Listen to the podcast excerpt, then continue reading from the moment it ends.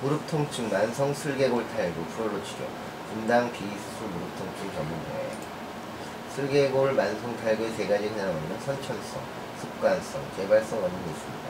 여기는 큐각의 증가, 슬개골 자체의 선천적, 후천적 변형, 슬개골 내측 연부대국의 이완 또는 외측 연부대국의 구축 등이 있습니다. 주로 외측 탈구의 중창, 반복되는 탈구에 의한 슬개 대퇴 관절의 불안정, 퇴행성 변화가 나타납니다. 굴곡 상태에서 슬개골을 외측으로 밀어 탈구시키려고 하면 환자가 두려움을 느끼고 피하려 하는 apprehension 검사 양성 소견을 나타납니다. 슬개골을 누르면서 전후좌우로 누를 때 통증을 호소하거나 슬개골의 내외측을 잡고 외측을 들어 올릴 때 외측 지대의 구축에 의해 들려지지 않습니다.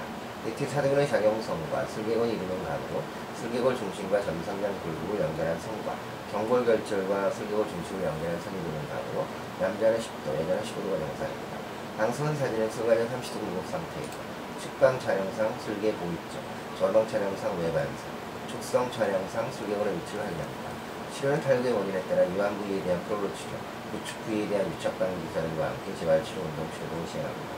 이와 같은 비수적 치료에 반응을 보지 않을 경우 외측지대 이완술, 외측 보강, 가두분 재정면, 슬개골 이동술 등을 시행합니다. 감사합니다.